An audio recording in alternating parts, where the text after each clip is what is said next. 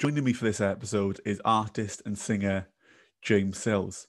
Now, James is a musician, vocal leader, and choir leader, as well as author of Do Sing. Over lockdown, James has set up the Sofa Singers, which is now a worldwide virtual community where people meet together, sing, and just have a really good time. As well as this, James leads singing at events and gatherings, runs workshops for organizations, and really is a massive advocate for the role of music and mental health, particularly with men's mental health. In this episode, we dive into the impact music can have and why acts of singing can help mental health, particularly within men. This is a great episode full of incredible advice and inspiration. So you know when when we come together to sing, it's it's about listening primarily. It's about listening to other people's voices. It's about blending. Um, it's about working together. It's about creating something that's collaborative rather than something that, that's individual. And that is really, really powerful, you know, um, in itself. But particularly when we're talking about big groups of men doing that together, that's I think that's heightened, you know, because you know there are so many kind of masks that we're expected um, to wear by society um, as males, and and the, I think perhaps the most you know the most interesting one is this issue of vulnerability. I think in the last ten years we've seen so so many leaps and strides in terms of discussions opening up around um, male mental health in particular, but you know there is still very much an idea that, that vulnerability is a sign of weakness. You know, I don't know, I don't know enough about you, but I This is the Schofield Stories podcast, hosted by me, Callum Schofield. Sensational guests join me on the show to share their stories, speaking about challenges, hardships, and successes. We are unmasking mental health purely by talking. You're listening to the Schofield Stories. Let's get started.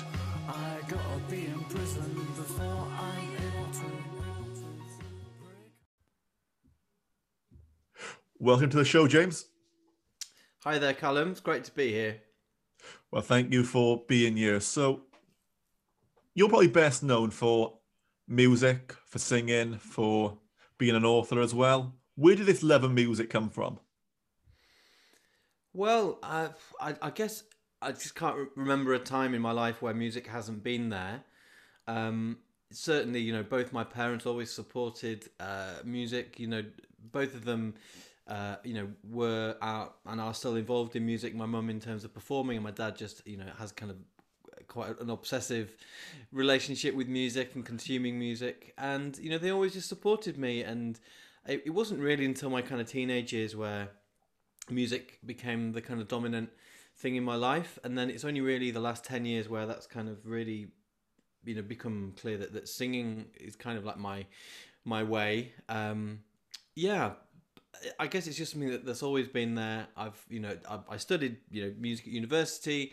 Um not that that necessarily has paved the way to what i'm doing now. It's just, it's just always been there in my life. It's not something i've ever really um had to think about too much. There's always been opportunities. There's always been people to play music with. It's just, it's just part of who I am, I guess.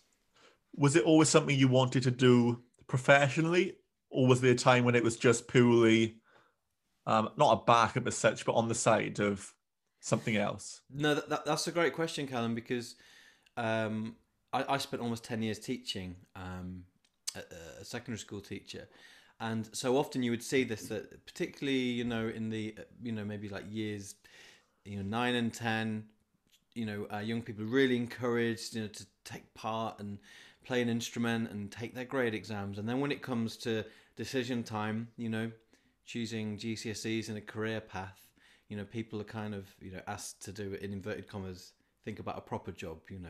Yeah. Uh, musician not being one of them. Um, but that wasn't really the case for me. Um, like I say, I, I, think it was when I was like 15 or 16, I just kind of had a bit of a realization that I just wanted music to be my way through life, really. It wasn't, um, it was just a realization that the, the friends that I played music with, I just I felt good around them. You know, I, whether I was playing trombone in my local brass band or playing Nirvana covers with my mates or or whatever, I just felt good. I felt part of something, and I just there were never really any bigger aspirations at that stage other than I just want to keep doing this. I want to keep kind of pursuing this, and that's kind of how I've always been. I've I've, I've only really ever looked, you know, maybe one or two years ahead. There was never a master plan. But when I was doing my, my music degree uh, in Liverpool, um, I was really really interested in uh, music therapy. So you know the that that's um, the way that music can be used as as a as a way to build a relationship with people um, who you know from all different kind of backgrounds, but perhaps people maybe who uh, have dementia or maybe have, have learning difficulties in some way. Uh, I've got a sister who has got cerebral palsy, and so I've always been really aware of the positive effect that music has on her uh, and the role that, that that music plays in her life. And so I was really really interested at university about doing postgrad training as a music therapist and the the way that it works in music therapy is that you you you're expected to kind of work you know for five to ten years uh, in the field you know of mu- you know being a musician or music teaching before you then go and, and train as a music therapist. And um, I kind of feel what I'm doing now with, with my singing work um, which has a really strong emphasis on community and kind of well-being I kind of feel like I'm fulfilling that role in some way. Not that I'm a trained music therapist, and I'm not saying that in some point in the future I might not pursue that path. But um, if I ever had any aspirations, you know, working within music, it was never for me as a performer. Um, I've, it's never been um, about me. I've never really had that calling or that drive. Yeah. What I've always, the common thread that's run through, you know, my work for the last almost 20 years now whether it been in schools or working with community groups, has just been bringing people together to make music, um, to create community, to make people feel good. Um, and like I say, in the last 10 years, that's manifested itself almost exclusively um, in singing. And that's kind of the path that I'm currently on at the moment. Yeah, so obviously, from your experience, you do a lot of work with workshops, events to, as you said, bring people together. What's that like? Because I have you, you you work with a various range of people doing these workshops. Yeah, yeah, that's right. I mean, um, it's probably important to make the distinction, uh, you know, uh, between in, in in person workshops and online because since March last year, all of the in person events, gatherings, um, workshops that have obviously stopped and are yeah. now exclusively online. Um, and when we're able to come together to sing again in person, I think I'll I will con- I'll definitely continue with my work online. I think it's brought amazing opportunities with it, new opportunities.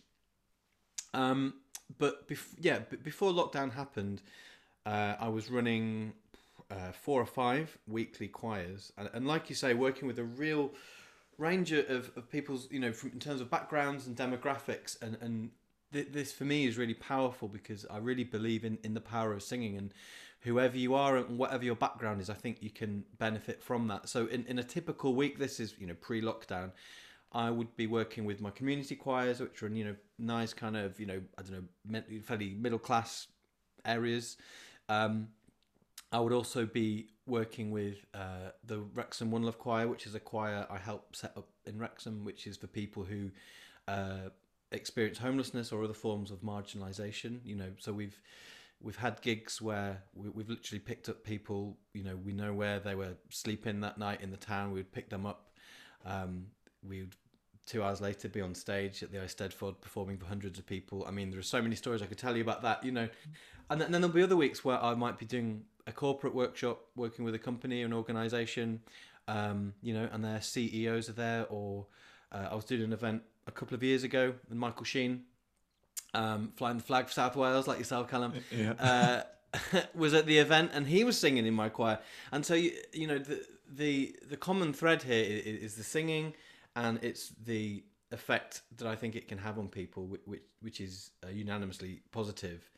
Um, and for me, that that's been a really kind of exciting realization in the last few years, in particular that that it can reach people in so many different ways and it can have that positive impact.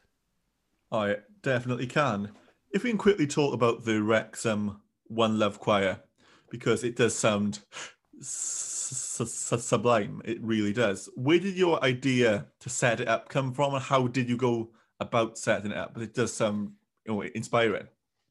Yeah, well, what I will say first of all is that the, there's a huge amount of work um, from lots of other people that helped the practicalities happen. But in terms of the kind of the vision for the choir, um, it was very much inspired by uh, a charity in England called Choir with No Name, who now run four, possibly five choirs for people who've experienced homelessness and marginalisation. Right. So um, I had the pleasure of working with a Liverpool choir on many occasions. Um, I used to live in Liverpool, um, and you know just found it to be the most incredible um, experience. You know the kind of the meeting of music and people and community and and purpose and, and all the things that I now realise are really important to my work. I think kind of almost came to a bit of a head when, when I worked with that group for the first time.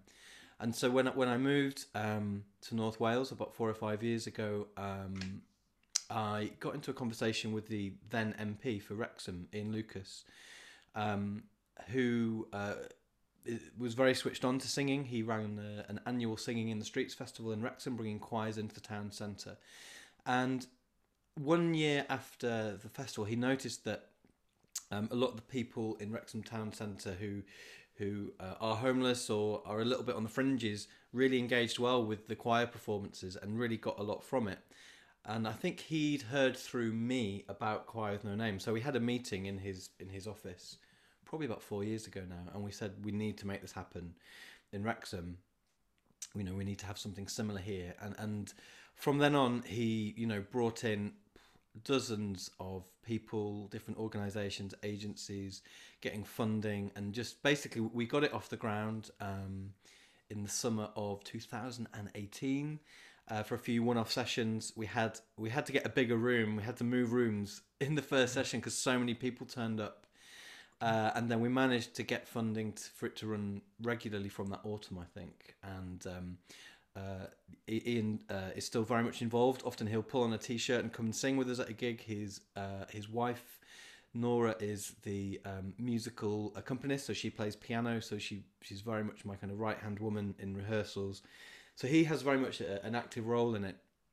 So he really helped make it happen, and um, yeah, that's where we're up to.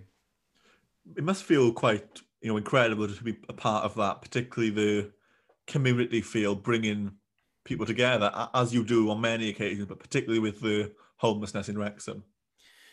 Oh, absolutely, yeah. I mean, it, has been good on so many levels. I mean, for me personally, you know, I, I grew up um, in Yorkshire. I spent a lot of time uh, studying and uh, you know, living in Liverpool and the Wirral, and now I live in North Wales. And um, it's really helped me feel connected to the town. Um, for a start, you know, to feel part of the community here myself, but just to see the effect that it has on, on people who come to the choir each week or maybe just drop in for a few rehearsals you know it's it's really tangible you know the, the friendships that are born you know the, the confidence that people get through singing together uh, and as well as the singing um, uh, sharing kind of uh, food and eating together is really important so we rehearse um, in the middle of the morning and then after the rehearsal we'll sit down and we have lunch together so lunch is provided for everyone who sings in the choir and that's that's as important as the singing. You know, the, the singing is kind of the the rationale for getting us all together, and you know, we do performances and, and we try and you know achieve the highest musical standard. But actually, it's not really about that. It's about like you say, it's about the community, and that that's really I think reinforced by sitting down and eating together afterwards. And we have lots of brilliant volunteers who come from all walks of life, and so just to have that incredible kind of social mix with the common thread being the singing is is incredibly powerful. And through singing and through these meets, you've been able to watch people, I'm assuming, grow and develop as a person as well. People going on incredible journeys, Callum. Yeah, absolutely. Um, the objective for the choir is not p- to produce perfect choristers. yeah. um, the objective for the choir is to give people a safe, nurturing um, space where they can feel supported and feel part of something. And um, for some people, that is incredibly powerful. You know, a lot of people say, "This is the one thing I look forward to in my week." You know, this provides structure. It's given me a whole new social outlet, and you know, you. It's really obvious. Like when you're standing at the front as a choir director, you can see it. Like you can physically see it happening in front of you. You know, so people will stand a little bit taller. They'll hold themselves. Um, you know, they'll, they'll kind of pull their shoulders back a little bit. They'll put their heads up high. They'll, they'll be proud of themselves, and and the you know, there was a, a, particular moment at the Eisteddfod in Llangollen. It was a massive moment the choir. We were on the on the main stage in the pavilion in July uh, 2019, and I was just so proud. Um, even before we'd sung a note, because everyone we, we, we'd, we'd gone on stage, we were in our choir t-shirts, and people were just standing really tall and, and just really proud of themselves. And if you're someone, you know, who's who's on the street or you know who's not used to to be being treated that way, it becomes like a self fulfilling prophecy. And so, just to be able to give a bit of confidence and hope and support, you know, is just it, it feels like such a privilege for me to be able to do that. Absolutely. And when you first set it up, when it first started happening, did you ever expect it to reach that point that you're at the Eisteddfod on stage as one, standing tall? Do you ever think you would reach that point? um, no, no. I mean, if, if you'd have told me at that first rehearsal that that's you know one of the things we'd be doing, you know, I'd, I'd have just just been blown away, and and it's not necessarily the fact that we were on such a big stage and it was such a big platform, but it was just that that we everybody rose to that occasion. You know, everyone. I, I was, you know, I was scared. I was nervous. Um, I had to hold my head up high and say, "This is who we are," you know, and and bring everybody along with me. But you know, after we did that performance, you know, on the coach home, and you know, it felt like something had changed somehow um, for for the better, and it's it's still something we we, we talk about, and and actually you, can you can see our uh, the performances on YouTube. Um, I think I can't remember, but if you have, it was called the, I think it was called the the Eisteddfod um, Inclusion Day. I'll send you a link, Callum, if you if you can yes, yes, please in, do. In, in the show notes. But it was a really it was a really proud moment, and um, yeah, still makes me smile thinking about it. Yeah, absolutely. As just for listeners to be aware, I wasn't aware of this choir until we just spoke about it five minutes ago. So I'm hearing it for the first time, and yeah, it's getting me emotional. Just listening to you speak about it, it's very powerful. That's the power of singing and music, really. I think.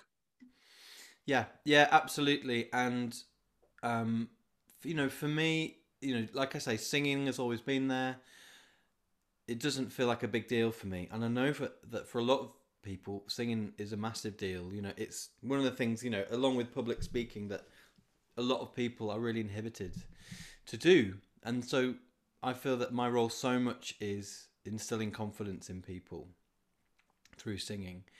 Um, and you know, when you get a little a little kind of chink of confidence in, in one part of your life, often you see it kind of rippling out into other areas of your life. And I think that's, I, I really see that the most with, with that choir. And, and like I say, seeing the journeys that, that, that people are going on. And, and quite often, someone who's been singing with us for several weeks or months or years will not be there at the rehearsal and we'll find out that, you know, they've gone on to do volunteering or further training or, or in work or whatever. And that, you know, that that's I wouldn't say that that's a goal, but we want it, it's not a musical path that we're necessarily pushing people down. It's just hopefully using the the choir experience as a springboard for other parts of their life. And, I think that's and, something that's where... important, yeah, to pick up on it. It's not you're not bringing these people together to make them all into musicians and singers. That's right, and and this is where I, I feel um, I have a bit of an uphill task really in kind of spreading the word about singing because the, the, the dominant view about singing, um, particularly in the West, is that it's something you either can or you can't do. It's something that you know very few people engage in. Really, you know, the, the majority of people would would would view themselves as non-singers. Um, and that it's only those people who have inverted commas good voices should do it, and only those people who have some kind of permission to do it. And and actually, singing is like anything else. You know, you just need to to do it and you need to show up and be prepared you know for not to be perfect first time and to make mistakes and just realize that it's a skill like anything else like i always use the analogy of of, of running um a few years ago, I decided that I wanted to, um, you know, get to the point where I could run 10k or a half marathon. I'd never ever been a runner in, in my life, and and you know, I didn't dive in and, and register for a half marathon. You know, that was a, a month away. I, I started, you know, I did the Couch to 5k program, so you just built it up gradually, get that little bit of confidence, and start to see myself as someone who runs rather than just you know kind of put myself on a pedestal and that's what that's the what I try and get across with singing really is that you know um, if you think it's all about judgment and right or wrong then of course you won't engage with it but if you see it as a process and something that you can just develop then you know you can start now absolutely and you talk about the word judgment there how do you find what's the best way to sort of overcome that judgment particularly as we spoke when we were talking about setting this up about masculinity and singing, because there's quite a lot of judgment there specifically. Yeah, well, yeah, so many things, to, so many things to talk about here. Um, yeah, I mean, singing, um, talking uh, as a man who sings, there's a whole host of kind of discussions around that. Um, looking at the the kind of the singing world in particular, you know, the kind of from want of a better term, like the amateur singing world. So people who basically singing is like a hobby or a pastime; it's not their profession. Mm-hmm. You know, men are very, very much underrepresented. You know, I think it's about ninety percent. Um, if you look at your average kind of community choir, I think you're looking at kind of 85 90% female. Um, and so, in some ways, that there's a there's a view that, that singing might not be deemed as a masculine activity or it's not something that men do. And, and of course, this is ridiculous. I mean, you know, um, I'm I'm in the north of Wales. You're in South Wales, where you know we have the most amazing tradition of men singing together. Oh, right? absolutely.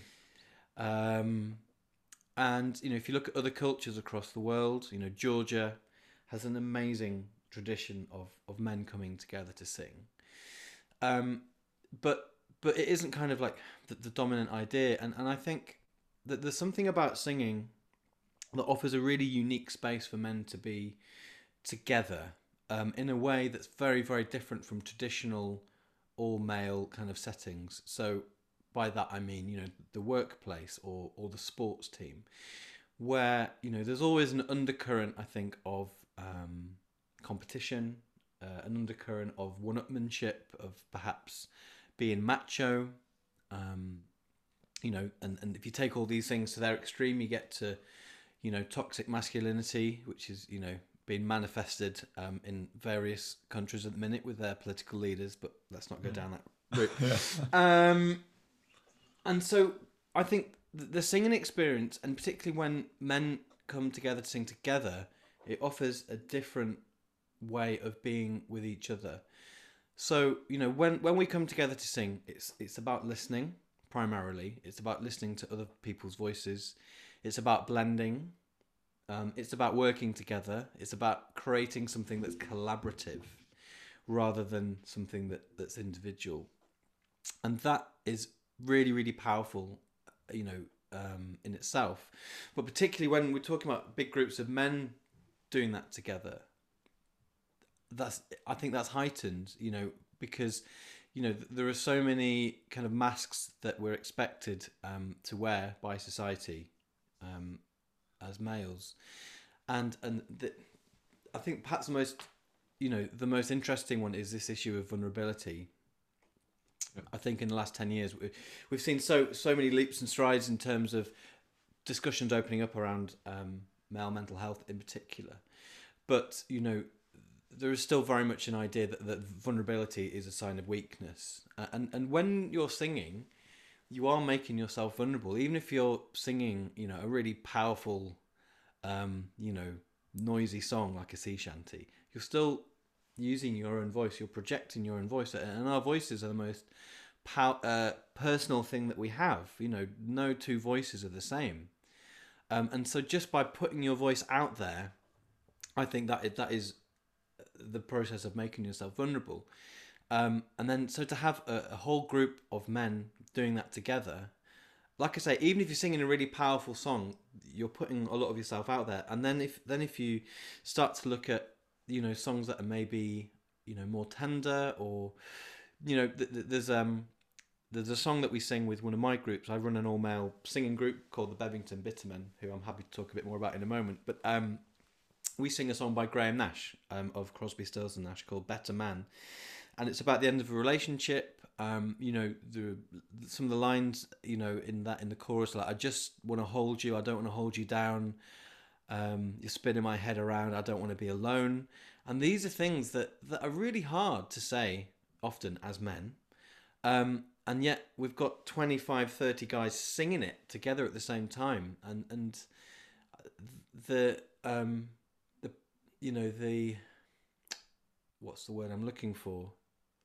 The kind of implications of that aren't lost on me. And I think it, it's really powerful. Absolutely. As I completely agree with you. From my experience, when I was in school, I took GCSE performing arts just to mm-hmm. sort of a classic shy child get himself out of his comfort zone, which worked. But I think there was six males in the class compared to about 25 females, and out of us six, three of them were put in there because they had nothing else to do. So only three of us actually wanted to be there. And that was, you know, there was always little stuff that went around the school of why are they doing performing arts because they're, they're boys. But the pride I felt singing on stage, we put on this big musical, and in the main cast, singing to a full audience on their feet, I felt vulnerable because I was using my voice, as you said. But mm. that feeling, not a lot compares to it, as you probably have experienced so many mm. times. Yeah. Oh, yeah. Absolutely. Yeah. It's it's um it, it's an incredible feeling. It's and you feel incredibly yeah, you're incredibly buoyed by that. It's you know, it, it makes you feel great. But it's a long journey to get to that point. Um, and, and so much of it is about the process. Um, and yeah, you know, we all have our doubts, you know, should I be doing this? Um, you know, like I say, you've got to go through a process of making yourself feel vulnerable. But then, you know, the end result, if you're up there performing it and, and you're singing, you're putting something out there, but then you then start getting something back. So it becomes this kind of virtuous circle. And anyone who's listening to this who's ever sung in a choir or, you know, it, it's not just about choirs for me. You know, you know, I, I run singing sessions in, in in pubs, or at least I did, um, at mm-hmm. festivals. You know, it doesn't have to ha- be in a kind of a formal choir setting. So anyone who's experienced that will will know what I'm talking about. And it's almost like it's not a superpower, but it's something that we can all tap into. Like you know it's something we, we can all experience we don't have to have done a music degree or followed music as a career like I have or even you know do a GCSE in in performing arts to, to experience that you know there, there's so many opportunities to get involved with local singing groups or local theatre um, but I realized that the hardest thing is actually just making that leap of faith um, yeah. you know making making that call turning up showing up yeah, that's by far the hardest part. So why don't you talk a little bit about your all male choir? I'd love to, yeah. So they're, they're called the Bebington Bittermen. Bebington is where uh, the choir uh, rehearses, which is on, on the Wirral, which is where I used to live. And the Bittermen, well, we like to leave it up to people to decide whether it's because that they're all a little bit jaded or whether because we like drinking bitter because uh, we sing a lot in the pub as well as in the rehearsal room. Now, the, the way that the group started was really interesting because um, I've, I have been running a choir on the Wirral for 10 years this year, actually. It was the first choir that I ever ran, uh, and it's still going strong with uh, almost 100 members. And um, in 2013, just remembering my dates. I did a, a big UK and Europe tour with um, a group with whom I now s- still sing called the Spooky Men's Chorale, which is an all male a cappella group. Um, all male a cappella, not as you know it. Um, it's, it's quite hard to describe um, what the Spooky Men are, um, but it's kind of it's quite theatrical. Um, you know, we sing songs that are incredibly powerful and boisterous and songs that are incredibly tender and funny. There's a Python-esque humour to it, but the, the the thread that runs through it is the fact that it, it's a group of men singing together. It's mainly guys from Australia, where the group originated, plus guys from UK. Anyway, um, I, I came back from that tour and I just really missed uh, you know, we'd been on tour for six weeks, you know, on the tour bus together, traveling around the UK, traveling around Europe, and I just missed the dynamic of being with those guys, with those fifteen guys. I miss the singing because it's an incredible sound world when you've got you know all men singing together or you know all female singing. It's like it's like you know a, a brass band sounds incredible because you have all those complementary sounds in a way that it, it's kind of harder to replicate when you've got different families of instruments you know in the same way. So i, I missed the musical experience. I missed just the the dynamic of being with guys in that setting. And so I went to the, to my community choir and I spoke to the. We had about ten guys in the choir at that point, and I said, "Look, next week, why don't you stay behind and we'll just try and do some songs just just with the men, uh, and as, as a one off." And, and and we did that, and and it was wonderful, and I got a little taste of, you know, what I'd had on the tour with the Spooky Men's Chorale, and um, we that was I think six years ago, and we've now got thirty guys who sing in that group, uh, and it's become very much you know a group in its own right. Um, and uh, yeah, we sing a huge range of, of music. We don't sing. What we don't sing is kind of barbershop and male voice choir because there are so many other choirs that do that, and that isn't our thing. So you know, we sing songs by Crosby, Stills and Nash, and and, and sea shanties, and oh, all kinds of stuff. Um, last night we started doing a doo wop version of an undertone song. Um, and you know we've we've we've travelled around and performances. We've we've gone to kind of singing festivals, and it's become a really important social group for the guys as well. And, and what was really interesting is that we haven't sung together in person since March last year. Um, but over the summer, when restrictions were eased, um, that that they have a WhatsApp group, and they were meeting up regularly, you know, for drinks at the local pub outside, and and there is a sense that that group has become a real support network. So even though we we only you know sing for forty five minutes together each week, that experience then lays the foundations for a, you know a much kind of deeper um, you know relationship between the guys. Really, the, the singing is the glue that that brings us all together. Yeah, it is having that common ground, isn't it? Exactly, it's having that common ground, yeah. And um, the great thing about singing is that everyone's on the same team. I mean, you know, up until my teenage years, like football was, was my big thing. You know, going to watch matches with my dad, and that sense of having that common ground, you know, with him, but with everybody else. But the great thing about singing is that you're all on the same team all the time. You know, that it, that competing aspect um, is taken away. Yeah, that's true. What was it like when we say you toured Europe, the UK? What's it like touring, particularly to do something you love? Um, it's amazing and it's really hard at the Yeah. same time. Uh, I don't think I'd fully appreciate. This is the first kind of professional tour that you know um, that I'd ever been on, and it was really, really interesting. It was wonderful in so many ways, in- incredibly enriching, but very, yeah, but lot much harder than than you would expect. Because on the face of it, oh, you know, we've got to do a sound check each day at five o'clock. We've got to do a two-hour show from half seven to half nine.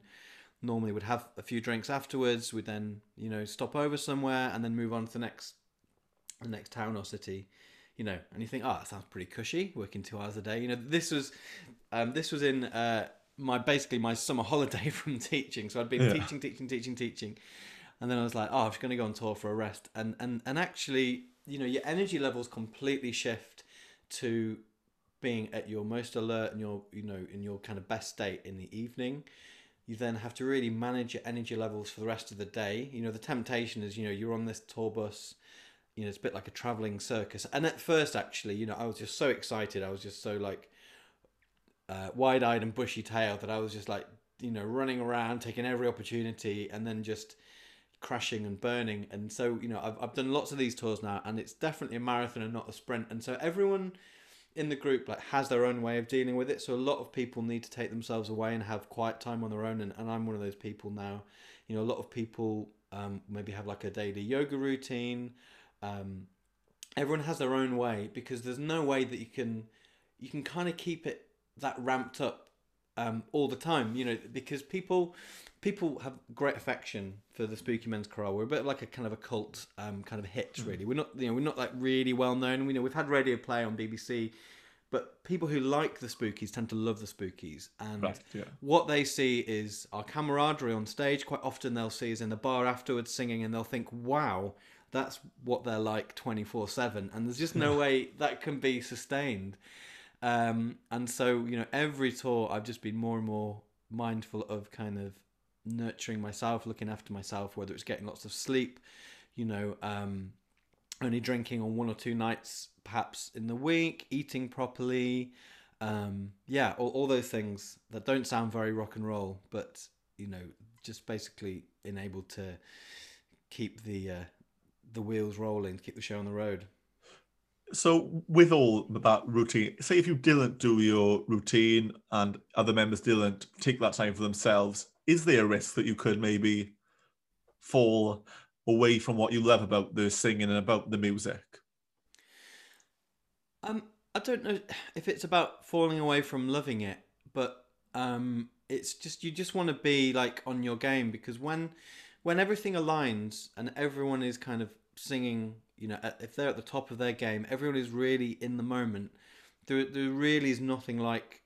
There's really nothing like it. Like there's a video on YouTube of um, us singing in Ely Cathedral um, from I think four years ago. We just like popped in for a visit and we sang whilst we were there, and it was one of those moments where just like everything came together, and it was just this beautiful moment, and you know more than the sum of its parts really. And and if you're not in that in the right space, then you're not open to that. And so all the things I've been talking about kind of support you as a performer getting the most out of that situation.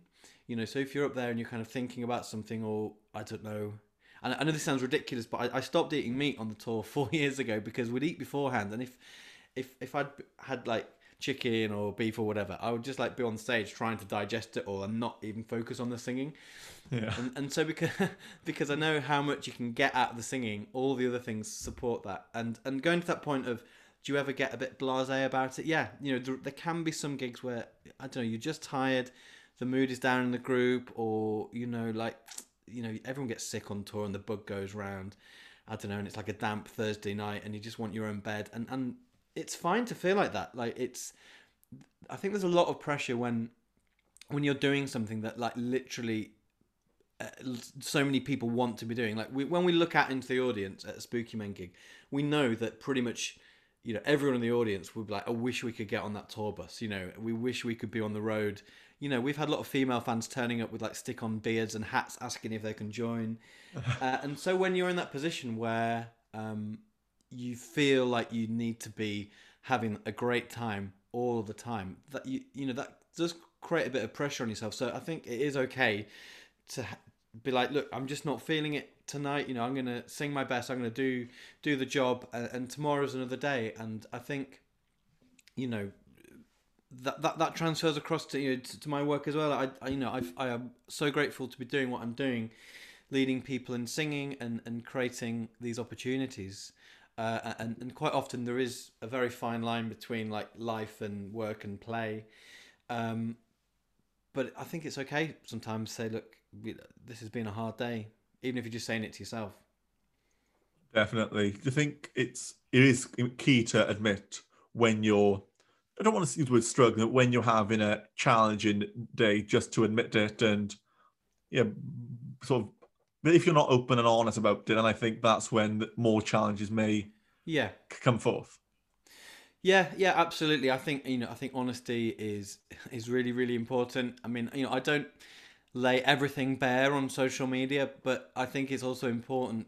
You know, I've never um, I, since I've been leading singing, you know, which has been ten years now. I've never wanted for people to think that I'm some kind of invincible character that you know I know everything there is to know about singing.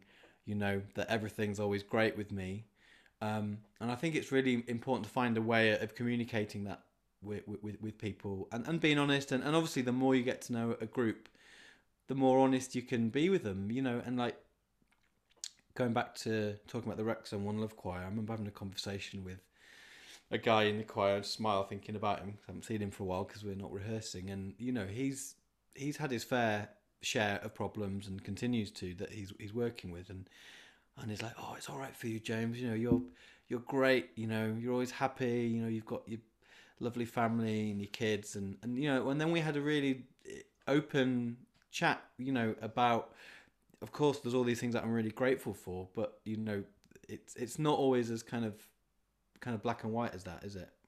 Oh no, absolutely not. And from my experience hosting a mental health podcast, I sometimes feel that pressure if I'm having a challenging time or having battles of my own. I'm thinking, who can I turn to as people see me as the host of a podcast, mm. but it's not all as it seems. And that's why I try to be very open and honest, similar to yourself. Oh, yeah, absolutely. And I think, particularly, yeah, for those people who are voices within the world of kind of, you know, mental health and, and well being, I think it's really important that that that you add your voice to that conversation you know? So like i'm just thinking of a couple of examples of people who i follow on on social media like Fearne Cotton and, and matt haig yeah who are both oh, really yeah, of course. you know really great voices in, in, in, in discussions.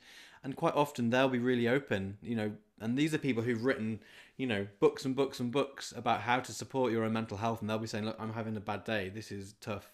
I mean of course we're living in a global pandemic but yeah. even before that you know and i think i think that that honesty is really important. I think honesty you know um it has to be a level that you're comfortable with as well. So like i don't you know i don't share absolutely everything on my social media channels. yeah, of course.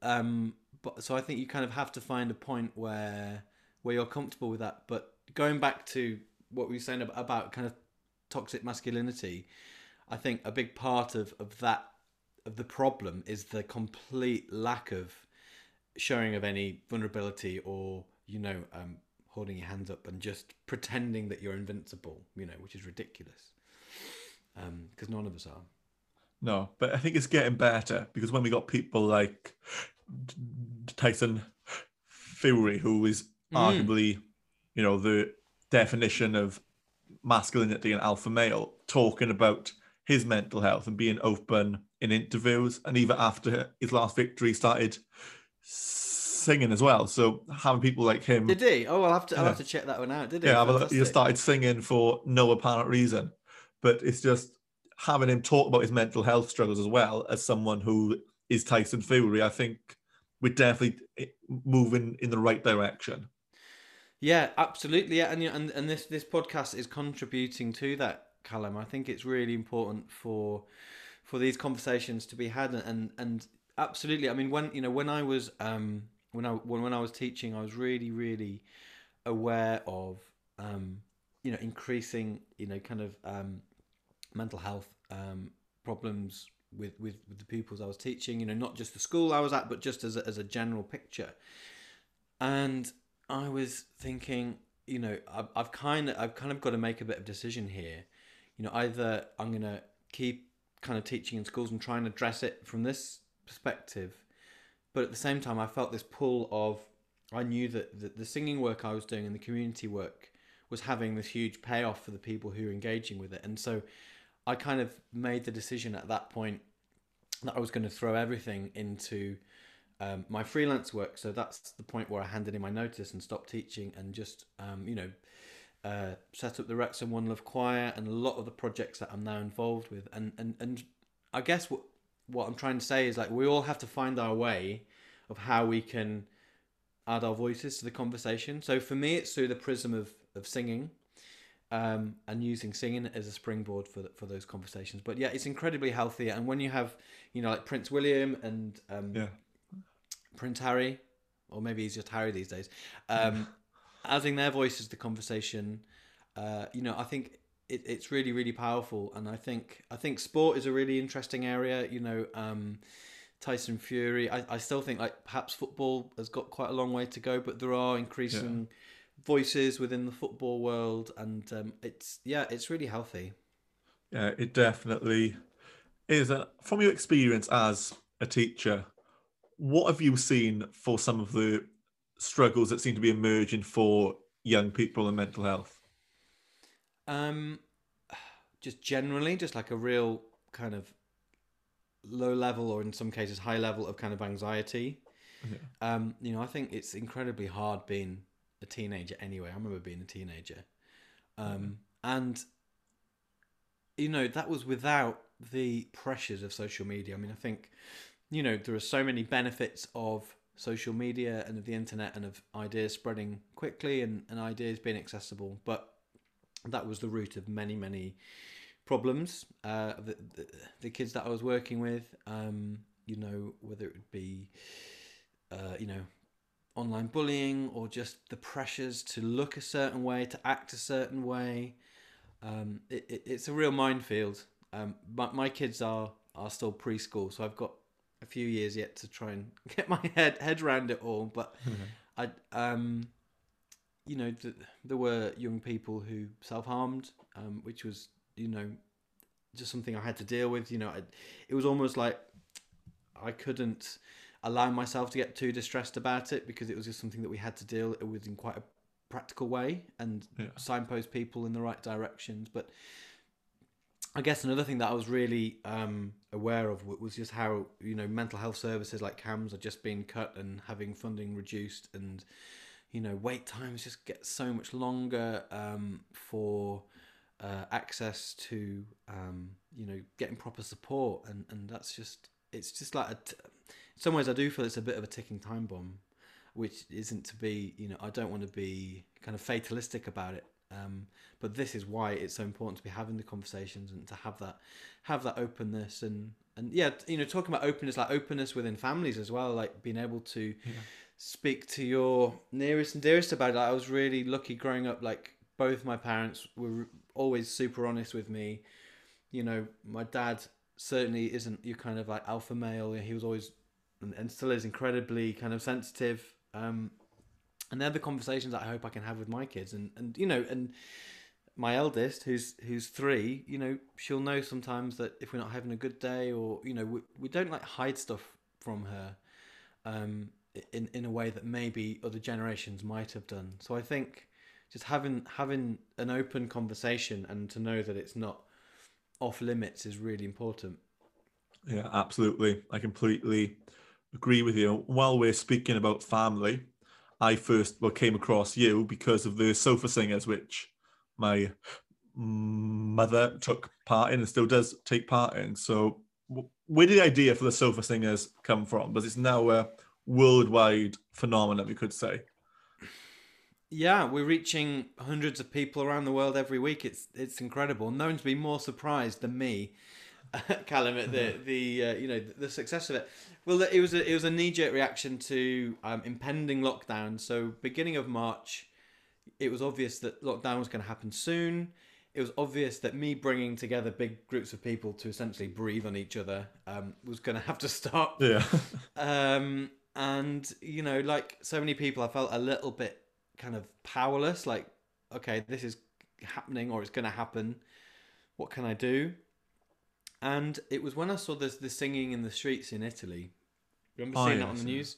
yeah. news yes, I know what you mean. singing from the balconies um where i thought you know this is the moment where we need to be singing together like this is more important to be singing now than ever before but we can't you know this is this is bad so i think it was a comment i think i just put something on my instagram just saying you know we need to be able to sing together but we can't you know i wonder if something could we could do something online um and then there were a few people who waded in saying yes please in fact there were lots of people who said come on james if you can make anything happen you you know if if anyone can make it happen it'll be you Yeah. and so I kind of felt a bit of pressure, but also like a bit excited. And then um, Katie Derham uh, also commented, who who I met. I went on her show on, on Radio Three as part of the BBC Wellbeing Day uh, in September 2019, and she said, "Come on, James, like you've got this. Um, we'll you know we'll, we'll give you a, a shout out on Radio Three if you're able to sort something out." Yeah. So at that point, I thought, okay, I need to do something. So um, I just kind of committed to doing a, a singing session on Zoom. Uh, about forty-eight hours after that Instagram post, having never used Zoom before, having not much of a plan other than it would be nice to see people and have a sense that we're all singing together. Because I realised that we can't synchronize sound on Zoom in the way that would make us sound like a choir. So I knew that was off limits. So I just put it out on my social media channels. We got a little piece on the radio, um, and then we did the first session on the 17th of March. And, you know, the Zoom room, I was at capacity, I had 500 on my account. We're at 500 people from every corner of the world, every age, every background, every type of sofa you've seen. And, you know, for 45 minutes, we sung Stand By Me um, by uh, Benny King, which seemed an appropriate song. And I taught people some optional backing harmonies and we had little finger clicks. And we had this sense that, you know, everyone was in this together and that we were having this joyful shared moment where people could just forget about everything and we could feel connected because obviously on zoom you can see each other um, yeah. and you can see that you're synchronizing together and it just like it just put a massive smile on everybody's face and i came off the call like beaming and like whoa what was that that was that was great um, and then you know there's just a, a, a flurry of um, tv pieces about it the next day we're on the six o'clock news it went across to American TV.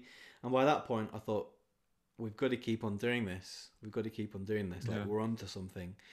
Um, and so since then, we've been doing two sessions a week ever since. Um, and I'm really, really glad that your family are joining us regularly. And, and, and the format has pretty much stayed the same. The remit has stayed the same. Like the, the idea of it is to bring people together um, to experience kind of human connection, to experience joy, and to use the songs as a, a kind of a, a, common thread to make us feel more connected. And uh, tomorrow is going to be session number 86, I think. Um, and I still get that same feeling after a session finishes. I close down Zoom. I'm just, and I just feel, I feel a bit lighter. I feel a bit more joyful. I feel that somehow we're able to share that energy. Um, in the same way we can share it when we're actually in the room together. And yeah, and so I just, you know, having made that commitment at the beginning of March, I then kind of recommitted, I guess, in the summer because you know things unlocked a bit in the UK and elsewhere, and numbers were reducing a little bit. We still had a core, and I thought, you know, I think we need to like make it clear to people that we're in this for good now. This isn't just like a lockdown craze. And so we started the members club, which was a way to keep it financially viable for us because we've got a team of people now that run it. Uh, and and so for the members club, you know, they get a bit extra. They get to watch sessions on catch up, and we have a Facebook group, and we do extra sessions, and it, it's a real kind of um, a deepening of the community. And I didn't know if anyone would, would go for it because you you can still join the sessions for free. We have a donation system if you wish, but I wanted people to join for free. So I thought, will people pay for something they can get for free?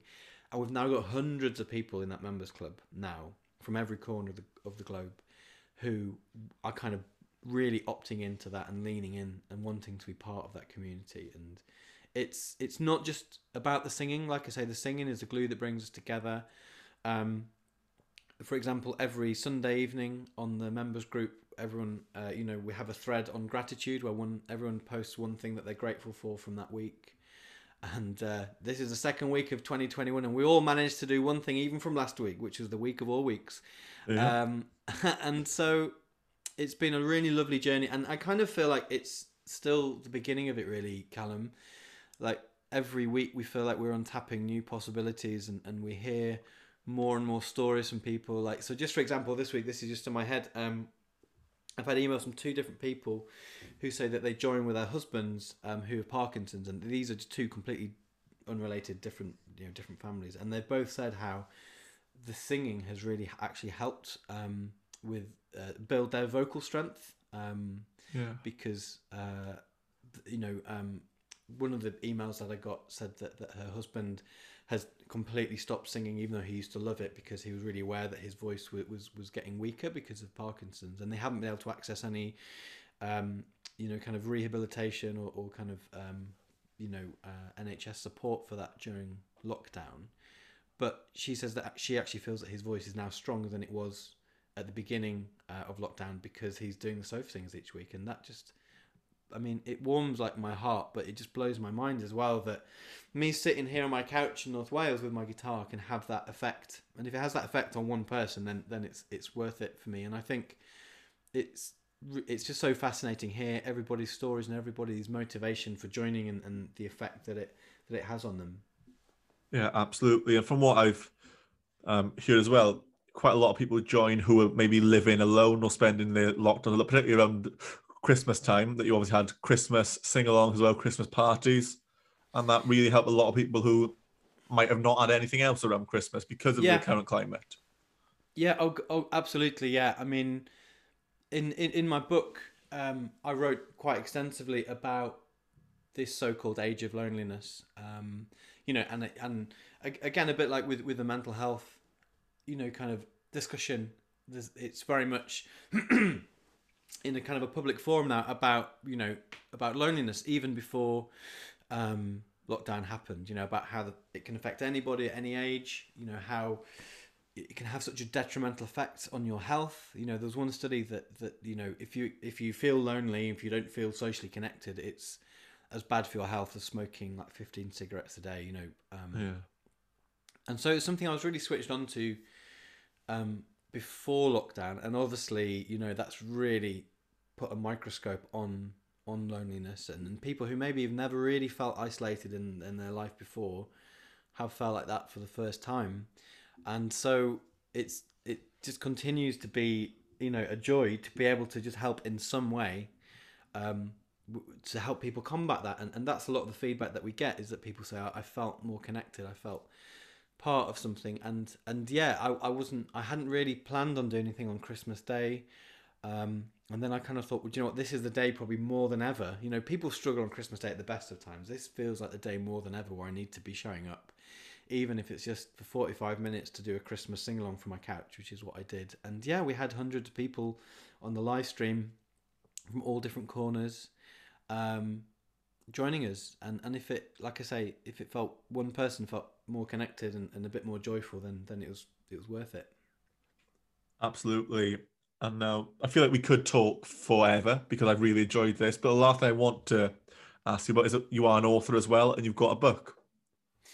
I do yes um, the book is called Do Sing uh, Reclaim Your Voice and Find Your Singing Tribe and it's part of a series of books from the Do Book Company I was a massive fan of the series before I was asked to, to write a book and, and they're short uh, kind of inspiration guides to get you up doing something. So you know, there's books on um, uh, you know growing vegetables, or there's books on developing your business, or you know they're, they're quite kind of concise guides to kind of you know kickstart you in, into doing something. And um, yeah, I, I spoke at the Do Lectures back in 2018, which is a, a wonderful event uh, in West Wales. Um, but all the talks go online for free, so you can watch my talk and all the other talks ever from the Do Lectures on there. Uh, and off the back of that talk, I was then asked to write the book, um, which essentially has three parts to it. Um, th- the first part is about dispelling a lot of the myths um, or a lot of the misconceptions about singing. You know, so l- examining the reasons why people tell themselves they can't sing, and quite often it's because people have told them they can't sing when they were younger. But you know, I also try and unpick a lot of the notions about perfectionism and either you can sing or you can't and things like that. So that that's the first part of the book is to try and get people into a position where they feel that the singing experience actually might be for them, you know. And, Yeah. and then the, the the middle part of the book is about the holistic benefits of singing together. You know, we've touched on quite a few of them there. You know, I talk a lot about community. I talk a lot about the health benefits, about you know breathing, um, and I also draw on a lot of my experience. You know, I write about the Wrexham One Love Choir. Talk about my community choirs. I draw on studies that kind of back up. You know, the science backing up what what I see um, in my choirs, and then and then the third part. This is the find your singing tribe bit. This is where I try and pinpoint people to, you know, finding the right group for them. You know, I talked about the Bebington Bittermen earlier. There are guys in that group who I know probably wouldn't have joined other singing groups, but there's something about that group that felt it was right for them. And so there's it's not one size fits all in terms of singing and choirs, but I do believe that there's a group out there for everybody, uh, and so I kind of help people on that journey. Um, but what I hadn't considered, because we hadn't, you know, been in this situation, I hadn't considered how singing can work online, and I'm kind of kicking myself now because um, in in the book, uh, in the opening chapters, I wrote about this idea of everyday singing. You know, I think singing should be part of your everyday experience in the same way that like exercise might be or healthy eating shouldn't be something that we put on a big pedestal um, and wait till Christmas to do or whatever. It's just something that we can all do to help us feel healthy and happy and more human. But I never thought of actually taking it into people's homes. Like, why didn't I think of that Callum? I'm just kicking myself uh, because it's over singers. You know, I see people. You know, they might be just doing their washing up and they're singing, or you know, they're joining me. You know, some people like go for a walk and join us, and, that just blows my mind. That you know, singing doesn't just have to happen in a in a choir or in a a, a setting, a formal setting. You know, we can just be singing all the time wherever we are, and so. um if if we you know we ever do a, a re-release or a, uh, you know an, an addition to there'll definitely be uh, definitely be something about um, online singing in there but yeah so it just i hope that it gets to the hands of the people who need it which are people in particular who think that singing is not for them that you know they feel inhibited to sing and they want to find out more about why it's so good for you and it's not a book about this is how you'll get a perfect technique or this is how you'll you know, sound like Beyonce. It's about these are the ways that you'll benefit in terms of your health and your well being from engaging in singing. And it doesn't matter what your voice is like, it's about doing it. Yeah, that's absolutely brilliant. Now, where can people find your book? Uh, they can find it in all the usual uh, online places. Um, uh, I would encourage people if they can to buy. You can either buy direct from the Do Book Company, which is the do thedobook.co. Uh, there's also a website bookshop.org which supports independent uh, bookshops, but you can find it on Amazon as well and Waterstones and, and all those places. It's also available as an audiobook. Um, if you've got Spotify, you can actually listen to it for free. You can stream it for free. Um, but obviously, if you enjoy it, you can then buy it. I'm just I'm doing myself yeah. out of a sale there. But you, you can uh, you can purchase an audiobook on Audible. Um, there's also ebooks. Uh, and yeah, it's reached every corner of the world, which is great. Um, you know, it we, have got uh, distributors in Australia, in America, and across Europe. So wherever people are listening, um, you can get hold of a copy. And if you do, let me know. It's always a delight to know when it's in people's hands. Yeah, there will be links in the show notes. So anyone listening, yeah, definitely check it out. But James, thank you so much for coming on. I've really enjoyed this episode. I think we've yeah really hit the nail on the head when it comes to encouraging people to talk. That's all I can say. Really, you've got any last words? No, I think I think you said the right thing there. You know, singing isn't about the singing. It's about being open. It's about communicating how you feel. It's about being part of a community. It's about allowing yourself to feel vulnerable. And if you go through all that and you do it, you end up feeling great. So I would encourage people to reclaim their singing voice if they've uh, had it taken off them. That's a brilliant piece of advice to end the show on. James, thank you very much.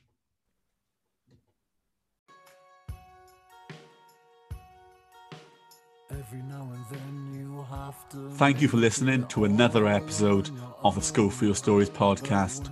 Without you, my incredible listeners, I wouldn't be able to do what I do. So I hope you know how much your support means to me. As just by tuning in, we are striking the stigma surrounding mental health.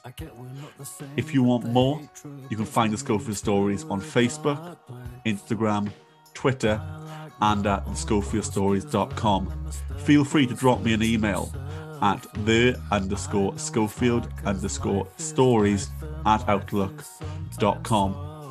As always, this episode is brought to you in association with Stop Holding Back, a personal development charity for people who stutter, a charity I'm a part of, which is very close to my heart.